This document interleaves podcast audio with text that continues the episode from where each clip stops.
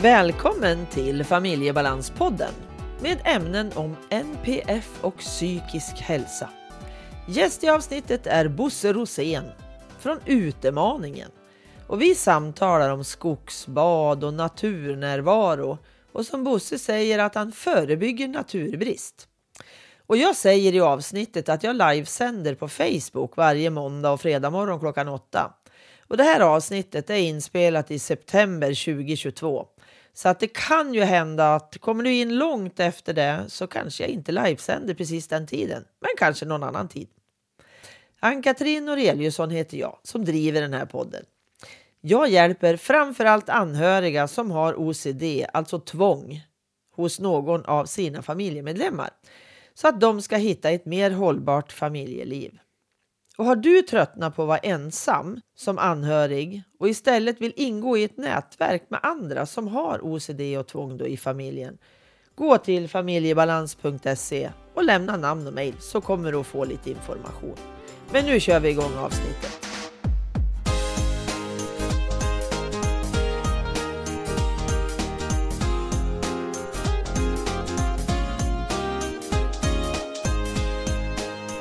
Hej Bosse! Hej! Och välkommen till Familjebalanspodden. Tack så mycket.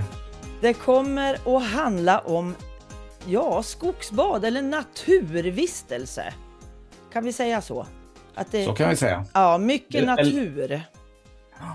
Kommer Vad sa du? Ja, mycket natur kommer vi att prata om. Ja, just det. Och att umgås vänligt med naturen och att vi själva är natur kanske. Ja, men exakt, exakt. Men allra först så vill jag att du berättar lite kort om vem du är. Vem är Bosse Rosén? Man kan säga att jag är en livsnjutare av eh, födsel och ohejdad vana. Inte så att jag alltid mår bra, men det är någonting som har varit med mig sedan jag var en liten grabb, att jag har en strävan efter att göra sånt som får mig att må bra och att jag väldigt tidigt upptäckte just det här som är ämnet för dagen, mm. att, att naturen innehåller så himla mycket som får mig att må bra. Men sen har jag jobbat inom sjukvården i stora delar av mitt liv, körde ambulans i massvis med år. Mm. Och eh, såg många människor som hade kraschat fysiskt eller psykiskt för att de kanske inte hade varit så rädda om sig själva. Mm. Och jag fick också fundera mycket över vad jag skulle ta mig till för att själv orka med och må bra i ett stundvis ganska tufft jobb. Och så. Mm. Eh, sen har jag ju mitt stora naturintresse sen, sen barnsben som jag också har utvecklat och pluggat massvis med olika saker som har med alltså biogeovetare och eh, sjukgymnast och naturhälsopedagog och så. Och då har det mynnat ut i att jag har guidat många människor i naturen och upptäckt hur väldigt enkla saker kan få väldigt stor betydelse, inte minst på det här med stress och, och känsla av sammanhang. Mm.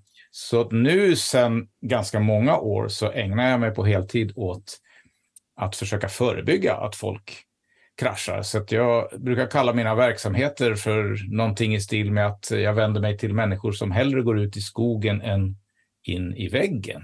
Mm. Det var lite kort om mig. Ja, precis. Vad spännande. Det där med ambulans, det visste inte jag. Nej. Några andra saker visste jag. Men vi har ju det gemensamma där med naturen. För jag har ju också förstått, eller ja, jag har ju lärt mig att naturen har ju varit det som har återhämtat mig när det har varit väldigt tufft i vår familj. Mm. Genom att vi, vi har psykiatriska tillstånd, alltså det man sa för psykisk sjukdom, i familjen. Och det har krävt väldigt mycket av mig. Men då hittade jag, fast jag har varit så galet rädd att vara ute själv i naturen, alltså i skogen har jag varit rädd för. Men jag hittade liksom inne på våran tomt det här med hur vacker barken var, hur fin en liten blomma kan vara, ju mindre, ju häftigare och vackrare. Och det återhämtade ju jag mig på det sättet. Att, att verkligen gå in i detaljerna, för då kunde jag glömma det här jobbiga en mm. stund. Mm. Ibland kanske bara 20-30 sekunder. Men det räckte liksom för att ja, men då fick jag den vilan den stunden, för det var inte mer ibland. Så att mm. eh, in, långt, långt, långt, långt innan jag hörde ordet skogsbad så gjorde ju jag det. mm. eller badade i naturen på mitt sätt. Fast jag inte mm. vågar gå rätt ut i skogen. Liksom. Så att eh, det är ju lite våran gemensamma nämnare. För jag har ju hittat dig när jag utbildade mig som eh, friskvårdsguide i din kurs. Precis. Och det, alltså just det här du tar upp är ju så himla viktigt, tänker jag. Det är, och, och, och jag får höra det gång på gång, inte exakt samma historia, mm. men, men liknande. Mm. Eh, för många av dem som kommer på mina aktiviteter och kurser, de har ju någon form av eh, besvär med hjälp av stress eller mm. annan form av psykisk ohälsa. Och, och det man ofta glömmer bort när man pratar om till exempel stress är ju faktiskt att, att vi människor, vi tål väldigt mycket stress, mm. bara inte hela tiden och inte hur mycket som helst och att vi måste få bra återhämtning. Och just det här som du tar upp med, alltså naturen är en oslagbar plats för mm. återhämtning. Mm. Mm. Det finns ju forskning om att ja, några minuter i en lövskog eller ute i, i eh, någon form av natur kan få halterna av stresshormoner och eh, puls och blodtryck och allt sånt där och normaliseras. Mm. Så många av de som kommer till mig har kanske själva varit utbrända eller på väg att bli det och, och många har också liknande historier av att de så att säga har självmedicinerat med ja. natur. Så tricket det är ju bara att få människor att inse hur pass bra det är. För att det, det är det som är svårt ibland att inse när man sitter inne och allra helst mm. om man kanske har problem med att man är deprimerad eller så, då kan det ju bli att man kanske blir Allting känns tungt och det är jobbigt att ta sig ut liksom, och man kanske inte inser värdet i det. Så att där behövs kanske sådana som du och jag och, och mm. puffa mm. lite, lite vänligt. Så. Ja, men precis. För att eh, jag har ju tagit med min son som har mått dåligt under oerhört många år. Och jag har ju då en älsklingstall här uppe på ett före detta kalhygge. Det är inte det längre, men det var det tidigare och stod det bara en enda tall kvar. Den är grov och stor och härlig. Och den där kan jag gå och gosa med som jag säger, för jag kan lägga kinden mot och jag kramar om den och jag lägger över ibland mina, mina värsta bekymmer på den och även då har tagit med min son. Och han säger mm. ofta att ångesten släpper väldigt mycket snabbare när vi är ute i naturen i det här lugna, stillsamma mm. och tittar på alla de här små, små, små sakerna som vi kanske har sett miljoner gånger men vi har aldrig närstuderat en kotte eller baksidan på ett löv. Och att just det, just det där mm. att, att stanna upp och använda sina sinnen, det tycker ju jag är liksom grunden till att vi kommer att må bättre och kan ta hand om oss. Ja, det ligger mycket i det och framförallt när det, om man tänker på det här som jag tycker är kanske nästan det enklaste med naturen, att hitta återhämtning. För då finns mm. det ju mm. också teorier om, eller ja, forskning på att vi använder olika delar av hjärnan. Du var inne på det här med sinnena, när, vi, när du lägger kinden mot tallen mm. eller man känner dofter och så. Mm. Eh, då aktiverar vi ju andra delar av hjärnan än den som oftast är aktiv när vi har det här tankesnurret med alla tankar mm. och alla skräckscenarier som vi målar upp och, och, så. Då är vi i frontalloben eller analyshjärnan som jag ofta brukar använda. Mm. Genom att vi då kan vara i direkta sinnesupplevelsen, ja men då, då blir andra delar av hjärnan aktiva och det verkar som att de inte riktigt kan vara aktiva samtidigt så kan vi få mera sinnesupplevelser så då kan vi lugna ner de här eh, ja, tankesnurret och få, mm. få, en stunds återhämtning som, som du är inne på att det, det kan ju vara guld värt bara några sekunder eller oh. några minuter. Så. Jag har ju min lilla favoritblomma Linnea. Mm. Det är väldigt få som har tittat in i en Linnea för hon vänder ner hela sin lilla tratt eller vad ska jag kalla den för, klocka. Den är ju vänd mot marken plus att hon är ju så låg, fem centimeter eller vad hon kan vara. Så att det är ju liksom ingen som är där nere mer än kryperna på marken. Så man måste ju ner dit för att liksom få se hur hon ser ut inuti och känna den doften. Men man får stoppa in i näsan för att känna doften. Men mm. när, man, mm. när jag pillar med det där då, och lilla Linnean, då är ju jag fullständigt där.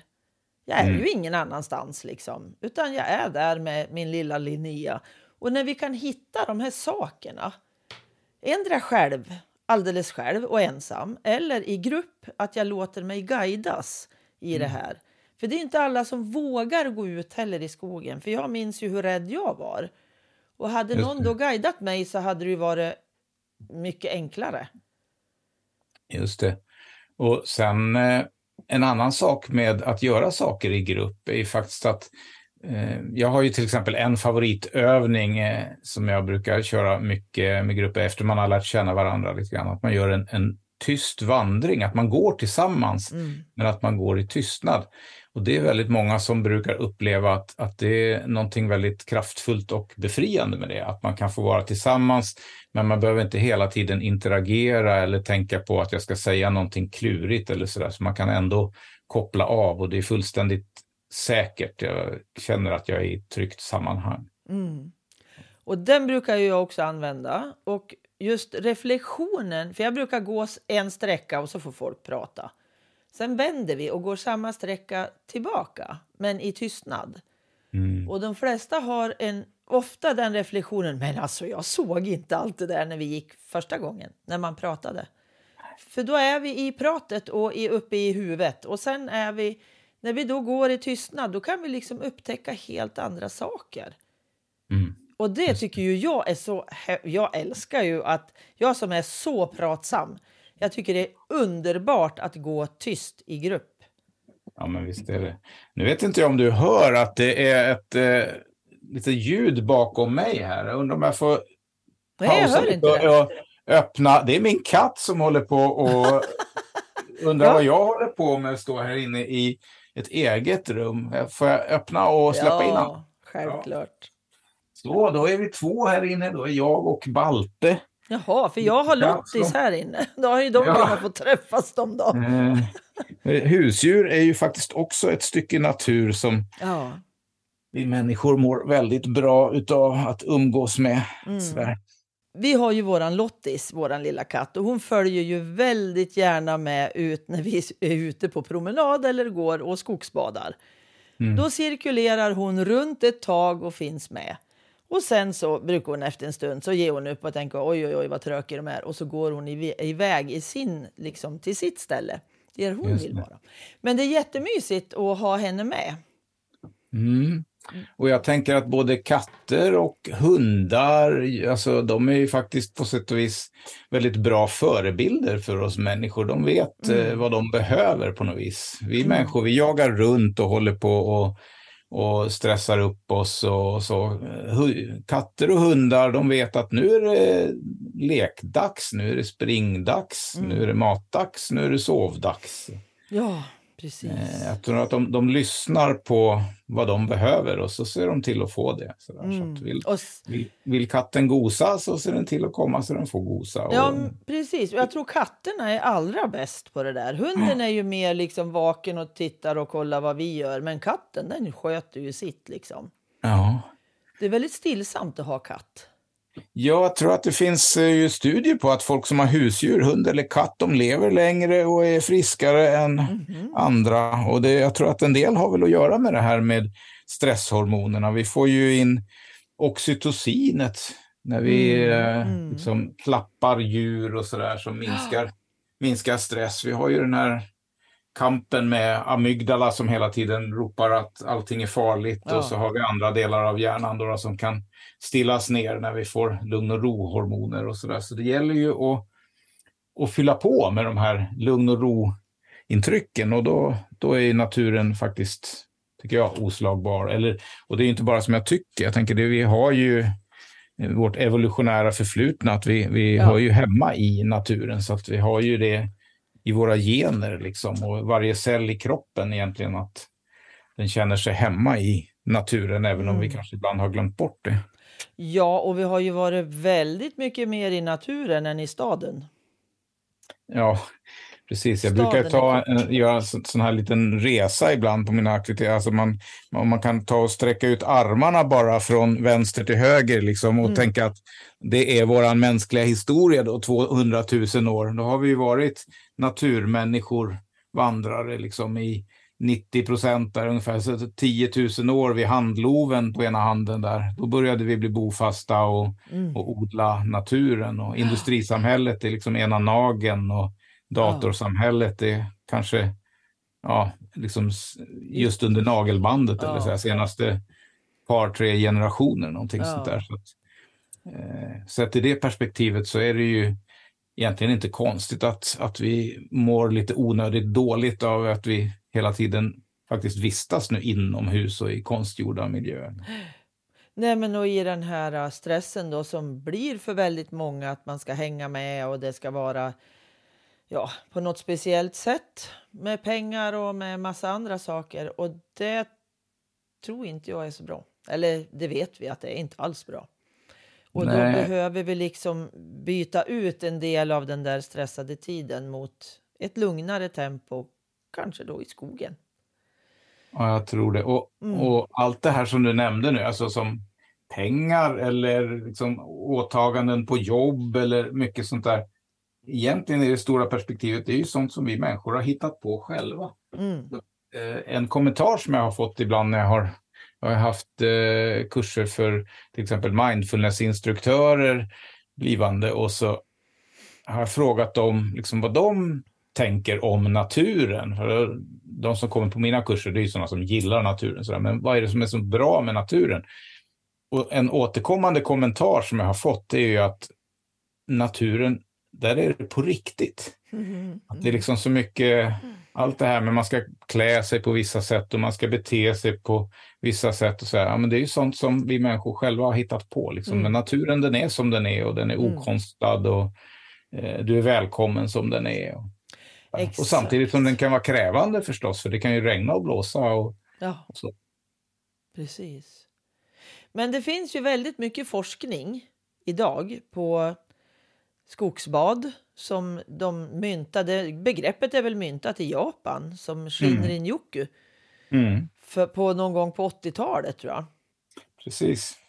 Och de, de forskade ju oerhört mycket för att det var så många som dog innan de började förstå vad det var det berodde på. Precis, de, de arbetade ju bokstavligt ihjäl sig. Man kunde ju hitta ja. människor liksom som hade faktiskt eh, liksom dött på jobbet liksom av utmattning med mer eller mindre med, med mobiltelefonen i örat. Där och, så. Ah. Eh, och, och, en del man har ju tänkt sig att, att Shinryoku då, att det är någonting väldigt, väldigt urtida gammalt. Men det är som du säger, det, det var ju på 80-talet där någon mm. gång som kom på det för att mota då. Och se att just det här att vara, att vara i naturen med alla sinnen, det är ju det som är själva definitionen på skogsbad. Att, mm.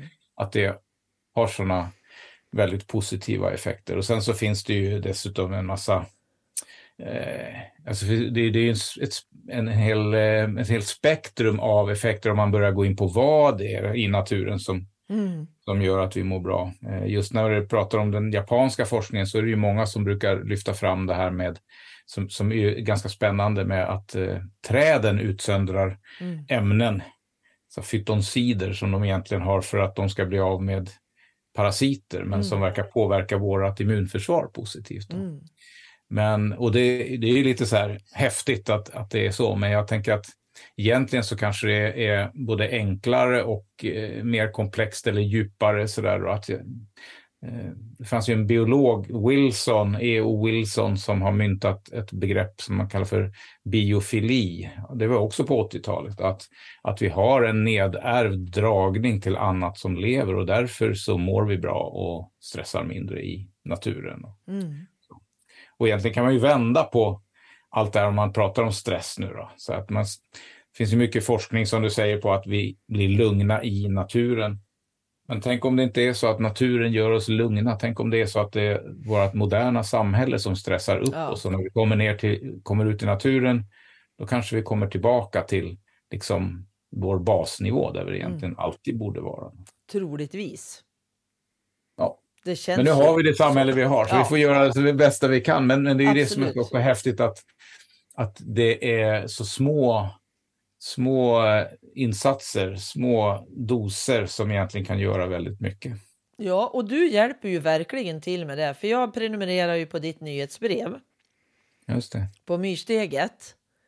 Och det tycker jag är så bra, för jag får en påminnelse en gång i veckan, även om jag är rätt så duktig på att göra mina natur eller ta tag i min, min natur, för jag bor ju i skogen och jag kan ju liksom, jag har ju en tre meter ut i skogen, så jag har ju väldigt lätt. Men ändå behöver jag ju en liten puff ibland. Och då får jag dem av ditt nyhetsbrev och det jag tycker de är så trevliga och det vet du för det har jag sagt för eller skrivit kanske. Att eh, de där små påminnelserna som är att gå hellre ut och sätt dig fem minuter på stubben eller ta pallen och sätt dig i närheten av där du bor. Att det är bättre än inte göra det, än att inte göra det. Ja, och du, jag tror du tar upp något viktigt också där med, med att få en liten påminnelse så där, för vi är ju vanemänniskor, mm. vi människor. Att, eh, man behöver få en liten puff för att göra på något annat sätt. Liksom. Mm. Och, och det är ju så att eh, ja, nästan alla som man pratar med, om man frågar människor, ja, men trivs du bra i naturen? Så säger nästan alla ja. Men därifrån till att se till att få en dos natur ofta eller varje dag, det, det är så mycket annat som pockar på vår uppmärksamhet i samhället. Så man måste nästan göra en, en viljansträngning för att det ska bli ja. av. Och, men, ja. Jo, jag har ju det jättelätt som har så nära. Men för den, har du något tips till den som... Vi säger att jag bor i Hallonbergen utanför Stockholm där jag har bott tidigare för länge, länge sedan. Och där var, ja, oh, där var det väl halvnära till några träd. Men alltså för de som bor mitt i stan någonstans, vart som helst. Va, hur ska de göra? Liksom, vart ska de gå? Kan de gå till en park och sätta sig vid ett träd eller kan de eh, ta krukväxten som jag brukar säga, kan jag inte ta mig ut så kanske jag kan ta den istället och verkligen ja. studera eller så. Eller vad säger du? Berätta vad du ja. tänker när jag säger så där.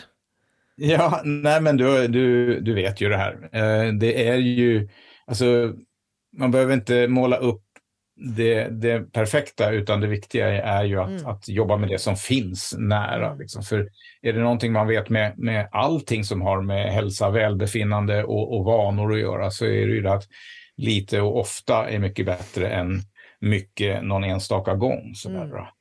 Eh, så att, att bara gå utanför. Jag, brukar ha, jag har ju min, en, en övning som jag ibland brukar tipsa om som jag kallar för hälsoresa på en minut. Om du sitter inne vid, sjuk, vid skrivbordet, res dig upp från skrivbordet, gå ut, gå ut genom dörren, titta på himlen, ta ett djupt andetag och så går du tillbaka in igen så kommer du känna vilken skillnad det gör för din hjärna. Och har du sedan möjlighet att gå ut och ja, bara umgås med ett träd till exempel. Eller som du gjorde, nu växer ju kanske inte i Linnea så mycket vid Hallonbergen då, men det Nej, finns ju andra, precis. alltså en gräsmatta eller ja. ett buskage eller vad som helst.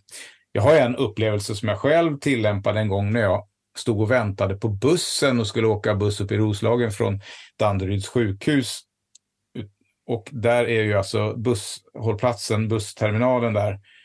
Det är ju bara betong och så har man motorvägen precis intill. Liksom. Mm. Så det är verkligen inte någon lugn och skön miljö. Men där växte några träd, så då gjorde jag, gick fram liksom till ett av de här träden och ställde mig liksom kloss intill och bara studerade ett litet, litet område mm. på barken på det här trädet och kunde gå som en upptäcktsfärd med ögonen där.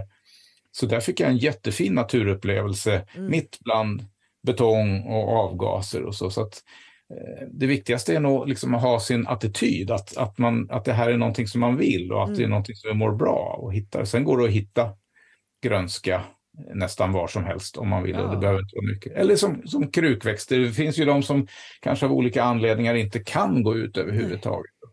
Eh, då kan ju krukväxter eller husdjur eller mm. så vara ett, ett sätt. Då. Mm. Och det häftiga är, tycker jag, just det där du sa, den där stunden du stod där vid busshållplatsen och de här träden, att du har kvar det här minnet. För så känner mm. ju jag med en massa situationer som jag har haft när jag har... Ja, vi bodde bredvid ett berg förut och kunde gå upp på det där berget och stå där, ja men typ med himlen eller solen eller något sånt där. Jag har ju kvar det där minnet fast det har gått 25 år. Mm. Och kan liksom, jag kan bada i det också, eh, gång på gång på gång, av samma sak liksom. Mm. Och, och, det är, jag tror att det är ett tecken på att det, det händer någonting, för vi aktiverar ju så många sinnen när vi är ute i naturen så att Mm. det ofta sätter sig djupare. Jag brukar ibland fråga folk så hur många powerpoint-föreläsningar har du varit med på och hur många kommer du ihåg? Ja. Men får man vara med på en guidning utomhus, Mm. då kommer man att komma ihåg det. Jag har ju ganska mycket företagsaktiviteter och sådär Mm. också. Mm. Och då kan man få höra flera år efter, så, ja men du, när vi var ute med dig och vi körde stubbsittningen här. Och så här. Mm. Det, ja, det är som sagt, det händer någonting med en när man är ute. Ja. Och jag tror att det har att göra med just den här att, att man, man både att man aktiverar många sinnen men också på något sätt att det, naturen liksom talar till hela mig på något sätt. Att vi, Mm. vi är ju faktiskt en del av naturen. Och vi är ju natur, vi är ju också vandrande ekosystem faktiskt. Vi har ju liksom våra hudbakterier och tarmbakterier och mitokondrierna, våra energiverk i cellerna, de var ju från början frilevande organismer som nu liksom har flyttat in i våra celler så att vi är liksom symbios. Mm. Ja, vi är ju natur helt och hållet, så det är väl det naturliga att vi faktiskt då är ett med naturen när vi är ute också. Ja. Nu ska jag släppa ut Balt igen, nu tyckte han att det var tråkigt. Ja, du ägnar för lite åt katten. Då fick jag en liten rörelsepaus också. Ja, men exakt. Precis, och det är också jätteviktigt. Precis det du sa med att resa sig från datorn, gå ut, titta på himlen, titta vilka moln är det idag. Bara göra den där registreringen. Eller om man kanske har ett träd som flaxar lite med vingarna, tänkte jag säga, bladen, lövverket. Och nu när det rasar löv är ju också jättehäftigt att ägna några sekunder åt och vara där på plats liksom i, i stunden. Ja, och, och det är så läckert tycker jag att det spelar egentligen inte så himla stor roll vad man gör om man går ut i naturen. För det, jag brukar säga att det, det är som en, en ska, alltså ska man hitta eh, någon genväg till välbefinnande och hälsa så liksom är det ju naturen. För det, det innehåller verkligen så himla många delar. Vi har redan varit inne på att den kan minska stress och sen så det här att ska vi ta oss ut i naturen, ja men då måste vi röra oss lite grann också. Och rör vi oss i naturen då får vi en mångformig eh, rörelse som är alltså, någonting som våran kropp verkligen längtar efter. Vi, alltså, till skillnad från det här att vi rör oss oftast på plana ytor i samma miljöer. Liksom. Mm. Vi behöver ju omväxling för att alla muskler, det blir som en massage från kroppen. Sådär. Mm. Men sen när man är ute, tillåter sig att vara stilla, till exempel och skogsbada och bara sitta stilla eller sådär, så kan det ju hända andra saker eh, i oss. Kanske lite mer på djupet. Det eh, finns ju ett forskarpar, Kaplan och Kaplan, som har beskrivit olika stadier av vad som händer om vi är ute och kopplar av i naturen. Och de, de har beskrivit fyra olika stadier och i de, det första då, då handlar det om att vi rensar hjärnan på tankar, det här att bli avstressad. Och, eh, I steg två då kan vi få ny energi så att man kommer in och ja, sen kan fortsätta och liksom, ha eh, fått vila för Mm. hjärnmuskeln. Sådär då. Mm. Men sen om man fort, fortsätter att vara kvar ute så händer det ju mera saker att i stadium tre då, att vi också kan få syn på nya tankar.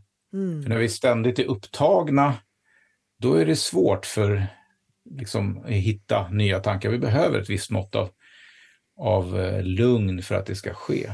Och sen i stadium fyra, som de skissar då, så, så pratar de om att då kan vi bli mottagliga för reflektion. Och där kan ju verkligen hända saker när vi tar oss tid att fundera över på, ja men vem är jag, vad gör jag med mitt liv, vad vill jag? Mm.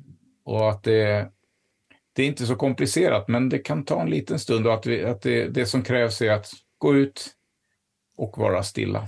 Mm. Det kan man ju hitta mycket av det här även på andra sätt än i naturen. Men att naturen, som jag sa, det är ju som en sorts genväg. För att den, ja, i och med att vi har vårt, vårt evolutionära förflutna, att vi, den här eh, ja, kopplingen till naturen, så Mm. verkar det som att mycket sker mer eller mindre automatiskt, bara vi går ut och tillåter oss att eh, kanske inte pilla på mobilen eller lyssna på musik sådär, utan bara vara.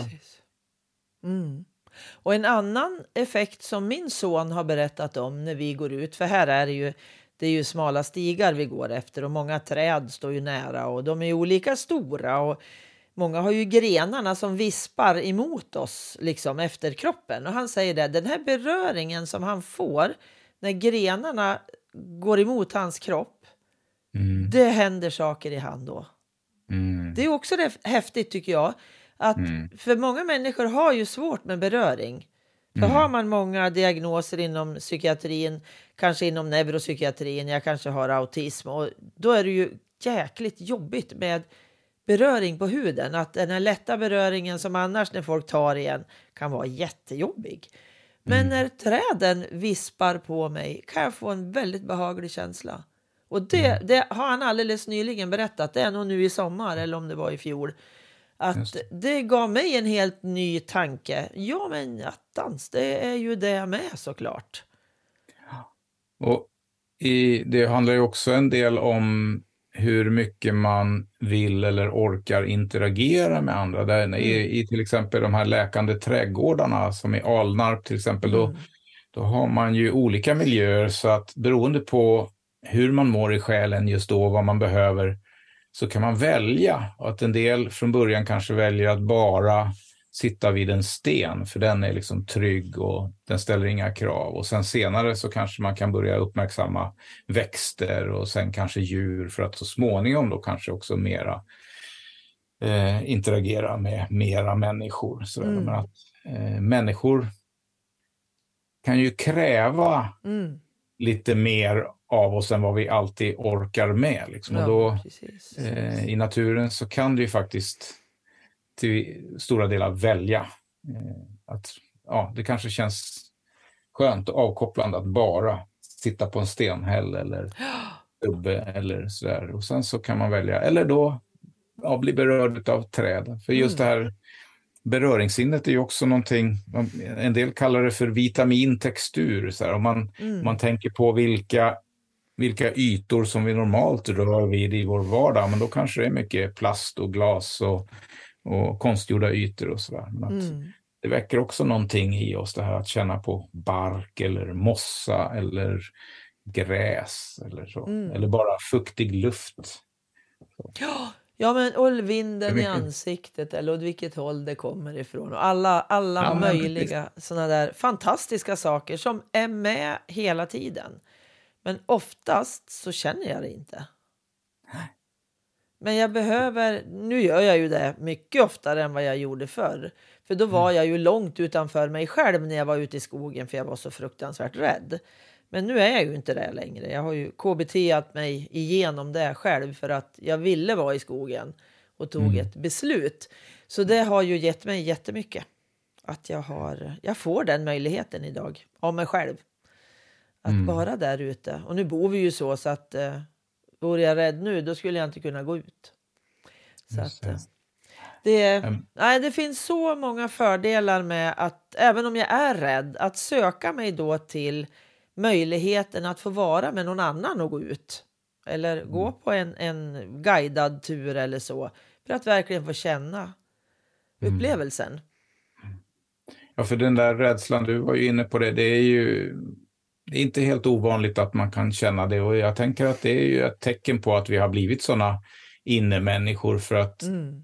ser man det objektivt så är det ju en av de allra tryggaste platser man kan vara. Om man jämför med att vara i en stad eller om jag ser på lång sikt vad som händer med oss inomhus. Sådär. Men, men i och med att det har blivit ovant, konstigt nog, då, men i och med att vi lever vårt moderna liv så, så kan det upplevas obehagligt men att mm. det faktiskt går att, att vänja sig och då kan man ju också själv välja eh, hur mycket man exponerar sig. Men du, du pratar ju om KBT och det handlar ju precis om att exponera sig mm. för det och vänja sig vid det att, och, och, och märka att mm. ja, men det händer ingenting farligt och tar det i små doser. Och det är ju, du pratade om hallonbergen där förut. Jag mm. tänker att det är väl ett utmärkt exempel på hur man kan vänja till sig. För jag vet, hallonbergen, då har du ju eh, sjöarna runt omkring och det finns lite skogsområden. Men alltså, då kan man ju faktiskt börja med att bara gå ut på sin innergård och sen kan man gå runt knuten, men ja. man har liksom bostadsområdet inom synhåll och man hör mm. motorlederna och så. Sen kanske man, om man känner för det, känner sig äventyrlig, kan välja att gå ner mot sjöarna eller gå någon stig in mm. någonstans och ta successivt sådär. Men ännu enklare är ju naturligtvis att, att gå med någon som, som är trygg så att man har sällskap och blir guidad också. Precis. Men det handlar väl om att, att eh, man ska in, tycka att det, att det är värt någonting det här. Exakt. Inte att, att naturen har någonting att ge en och att man då kan kanske ta ett visst inledande obehag för att eh, belöningen kan ju bli otroligt stor om man Ja, men absolut. Jag gjorde ju min egen KBT. Det tog tio år för mig ja. att, bli helt, att bli helt trygg. Men jag gjorde ja. liksom på mitt sätt, för jag hittade ingen som kunde hjälpa mig. Det var ingen som förstod och var, var hur de skulle hjälpa mig. Så tänkte jag, men då skiter jag i er och så gör jag det själv. Så att eh, det tog tid, men det var värt varenda sekund. Av, för det var ju ganska slitigt, för jag var så vansinnigt rädd. Mm -hmm. Och det hade jag med mig hemifrån. Det var min mamma var fruktansvärt rädd och skrämde mig jättemycket för skogen när jag var barn. För att mm. hon var rädd att jag skulle försvinna. Såklart. Mm. Så att, eh, och ibland så gör man ju saker med sina barn så att eh, det blir lite krångligt. Men ofta kan man ju lösa det sen som vuxen. Nu var ju jag då typ 50 innan jag fick till det där. Men mm. eh, det går. Och klarade jag det så tror jag att väldigt många fler klarar det. Faktiskt. Absolut, vi, vi, vi kan ju det ja. mesta vi vill, vi människor. Ja, om vi, om vi känner att vi, det är värt det, som du sa. Det behöver ju mm. vara värt det. Precis. Ja. Men du har ju ett, ett eh, program, eller vad ska jag kalla det för? Stigakademin som jag nyligen kom med i, där det finns övningar och så. Ja. Och vill du berätta lite om det? Och sen heter ju ditt företag väl Utemaningen?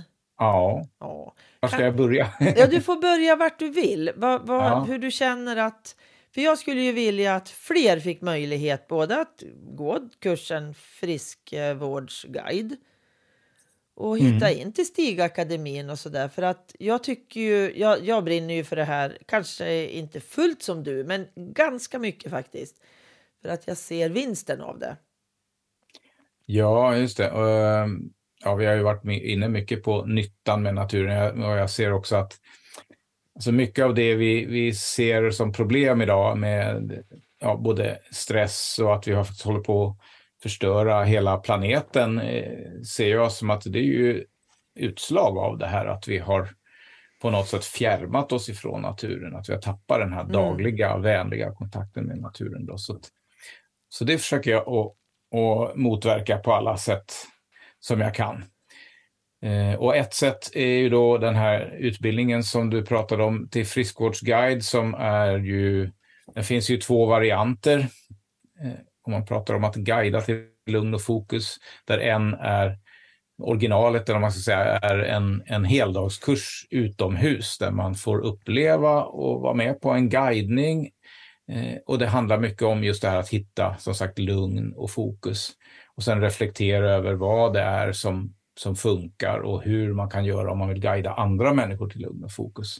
Och sen får man öva själv, göra små guidningar och det är då, då så kommer man också in på lite guideteknik och så att vi väver ihop övningar med guideteknik och efter en dag så kommer man ut då så är man i princip färdig att kunna börja bjuda andra människor på fina upplevelser i naturen. För det behöver inte vara så väldigt komplicerat med några övningar och mycket ja, att man tar sig tiden att, att eh, vara öppen för sinnesintrycken och, mm. och, så. Mm.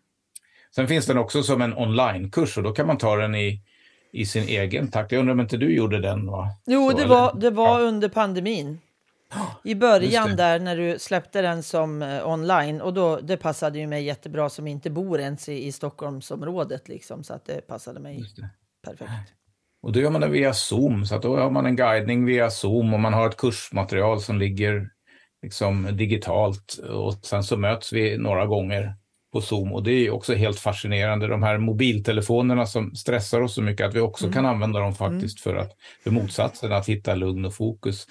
Och det har funkat fantastiskt bra. Så nu är det väl kanske 60-70 pers som har gått igenom den där online-kursen då. Och det kan ju finnas olika skäl, att man som sagt bor på lite avstånd eller att man vill mm. ta den i sin egen takt. Och så, mm. så det är en möjlighet som finns. Och sen så har jag ju nu den här guideakademin, den, eller Stigakademin. Den började, jag började kalla den för Guideakademin och tänkte att det här är för de som har blivit friskvårdsguider nu. Så där. Men, men eh, sen har jag fått lite kommentarer att ja, men det kanske inte är alla som ser sig som guider och det kan vara många som behöver den här puffen. Liksom. Mm. Så där eh, är det som en stor, som du sa, en stor bank utav övningar som mm. man kan använda. Eh, men sen är det också träffar då via Zoom digitalt, dels med lite så här typ eh, workshops eller föreläsningar. Jag hade nu i veckan en förändringsresan där vi var utomhus och folk var på sina olika orter och så gjorde vi eh, ett upplägg med hur man kan enkelt komma fram till vilken förändring man behöver i, i sitt liv. Eller så mm. Och sen finns det nu, precis i dagarna, jag vet inte om du har uppmärksammat det, så har jag också startat att eh, en gång i veckan så kör vi lite walk and talk via Zoom. Så jag hade i morse här nu, var ute på en sån. Vi var bara två personer då, men det är en början här. Ja. Eh, så man kan få en, en eh, lite mer informell, sån här, en liten puff och gå ut och, mm. och sällskap och sådär. Och eh, även en eh, en grupp på mycket, mycket så digitala medel här nu, men det är för att du ska kunna vara fri och, ja. och göra det här på ditt sätt. Då. Så det finns en, en WhatsApp-grupp också där man kan dela eh, tips med varandra och så där. Så den här är under utveckling, så det, den är bara drygt en halvår gammal, men jag hoppas och tror mycket på den för att just få den här kontinuiteten, att man får mm. en återkommande puff och sådär. Mm. Jo, jag såg att du hade varit på en sån där walk talk, men jag, jag, det fattade ju inte jag att det var för oss i Stigakademin. Har... Nej, jag, jag har knappt hunnit komma ut med någon information om det, men, men eh, allt det där finns på, man går in på utemaningen.se där och sen så, ja det finns lite andra kurser. Jag har ju mitt hjärta, du pratade om skogsbad förut, men, men eh, jag brukar eh, kunna koka ner liksom, skogsbad till, alltså till någonting ännu, ännu enklare och det är just det här som jag kallar för stubbsittning. Då, ja. Att bara vara ute och vara stilla i naturen. Så där, jag har ju en liten gratis e-kurs som kallas för eh, Stressfri på stubben som består av några mejl bara som man får med några övningar som en puff. Sådär. Mm. Sen så har jag, eh, jag anordnade ju SM i stubbsittning här i i våras mm. då, med 700 personer som ja, var anmälda.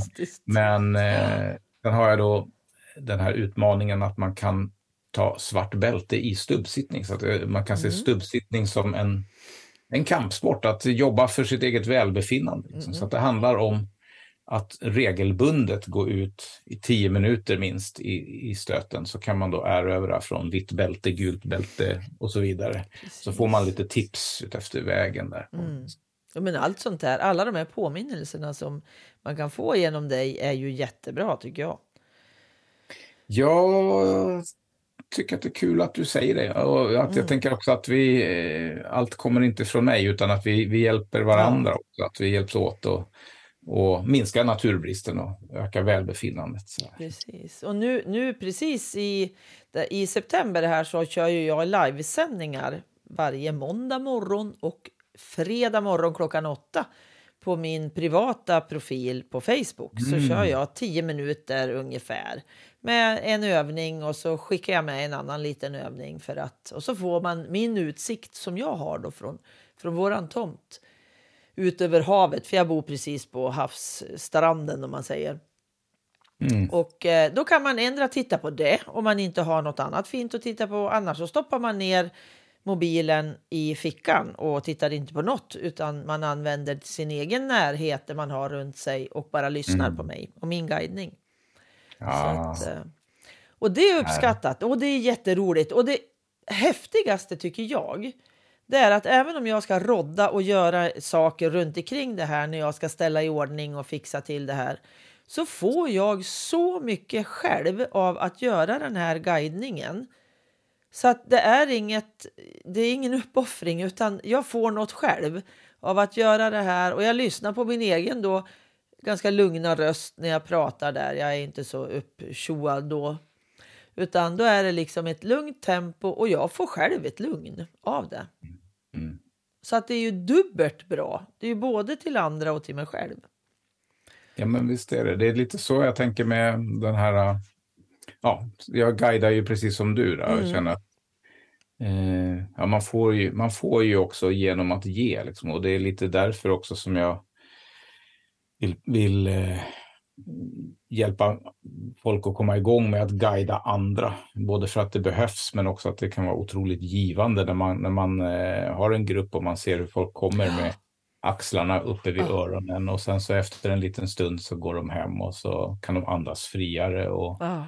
så, så känns som, ja, men det här var en bra dag. Ja. jo, men att, Precis, att det på ett sånt otroligt enkelt sätt gör så stor skillnad. Mm. Det tycker jag är så fantastiskt just med, med sen jag kom i, ja, förstod vad jag höll på med, liksom att jag gjorde faktiskt mm. skogsbad. Fast jag inte fattade det och inte visste jag ju att det var det heller.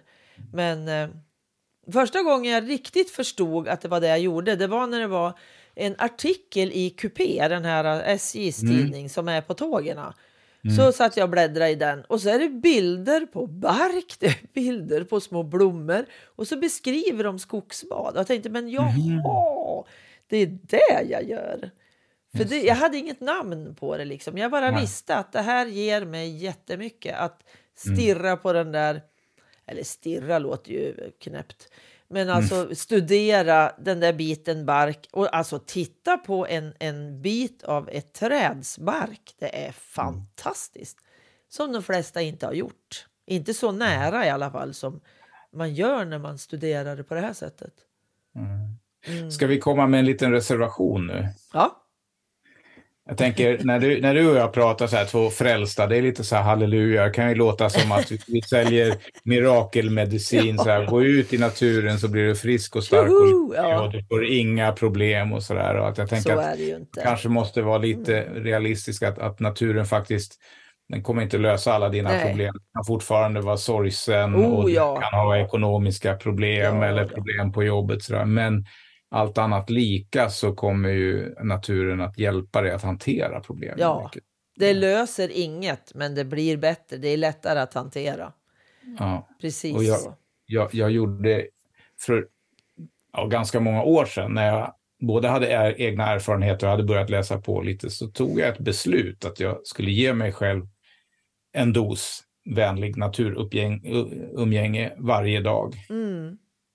Och det har jag aldrig ångrat. Alltså det, och det kan vara, ibland blir det en joggingtur, oftast blir det en eh, stubbsittning och kanske någon promenad eller sådär. Men, men, eh, och några gånger så har jag ju missat naturligtvis, jag är inte mer än människa. Så men, men att ha den här tryggheten alltså. Och, eh, när jag haft, jag var väldigt ledsen och sorgsen när min kära katt Tindra, en tidigare katt, var ja. tvungen att somna in för hon var så sjuk sådär och det kändes helt deppigt och då var det ju naturen som, som faktiskt, alltså det var sån tröst när jag gick ut på mitt vanliga hemmaberg här och så, mm. men tallarna de står där fortfarande och jag är lika välkommen. Ja. Så det unnar jag alla att eh, umgås vänligt med naturen och se vad som händer. Ja, men precis, precis. Vad bra att du sa det, Bosse. Mm. Jag blir ju lite halleluja, ja, faktiskt. För mm. att jag tycker att det är så. Det har hjälpt mig så himla mycket. Mm. Fast jag då var så rädd för skogen och till och med mm. kunde använda tomten och de träna som vi hade och mm. de små blommorna som var. Och det har faktiskt gjort att jag har, tror jag, jag brukar kalla det när jag föreläser då om, om eh, ja, tvångssyndrom är ju liksom det jag föreläser mest om. Och just det, jag kan säga att jag kan nog stå i skiten upp till midjan, alltså det här jobbiga och ändå vara glad upp till liksom i huvudet eller i min övre del. Alltså jag kan stå i båda delarna och det tror jag har mycket att, att tacka faktiskt. Att jag kan se de här små detaljerna och vara i, i nuet de stunderna. Det kan ju inte vara jämt. Men ibland mm. behöver jag den lilla återhämtningen. Och det kan hjälpa mm. en liten bit. Faktiskt. Mm. Så att... Ja, eh, mm. Har du något mer Bosse? Innan vi slutar så tänker jag att om du vill trycka på någonting mer som vi har sagt eller om det är något som du tycker att det här har vi glömt så det där behöver vi säga. Jag tror jag har sagt det mesta, men jag tror att jag nämnde någonting inledningsvis det här att, att eh, en viktig sak att tänka på om man eh, Alltså vi, vi, vi, förutsätter ju hela, i hela resonemanget liksom att det är välbefinnande som liksom står i fokus, att vi har en önskan att må bra. Och det delar vi med alla andra levande varelser, att man har, det finns en, en önskan att överleva och att utvecklas och må så bra som man kan. Mm. Att, att ta sig vanan och fråga varför man gör det ena eller det andra, så att vi inte glömmer bort det där att det liksom är eh, välbefinnande. Ofta blir vi upptagna i så mycket, mycket viktiga saker som vi tror är så avgörande och så mycket måsten eller så mycket vanor och så där. Om man stannar upp och frågar sig varför så, så kanske man kan ta sig lite tid, till exempel till att gå ut i naturen eller att le mot en medmänniska eller ge någon ja. ärligt menat beröm eller de här enkla sakerna som får oss att må bra. Och så inte glömma bort då att naturen finns där som en en kompis för oss hela tiden. Mm. Men att inte vänta för länge med att gå ut, för naturbristen påverkar oss hela tiden när vi är inne. Liksom. Så att, eh, eh, gå ut idag och testa, ta ett djupt andetag eller mm. känn på barken av ett träd och sen så kan man ta det därifrån. Precis. Just att göra det så enkelt som det bara går. Oh. Det är ju det bästa. Mm. Tusen tack Bosse! Tack för att jag fick vara med och prata natur med dig. Det är alltid trevligt. Ja, det är så viktigt kände jag, så att det var därför jag tyckte det här var, skulle bli ett, ett bra inlägg i att eh, få lite återhämtning emellanåt och att vi faktiskt kan göra det på ett ganska enkelt sätt. Just. Så, tack så mycket. Tack ska du ha. Hej då! Hej då! Tack för att du lyssnat. Tack till Pelle Zetterberg för musiken, till Pernilla Wahlman som fotade, till Marcus som fixade poddloggan och till Anders för att du redigerar mitt prat. Vill du skriva en recension på Familjebalanspoddens sida i Podcaster-appen? Då blir jag jätteglad. Hoppas vi hörs igen. Hej då!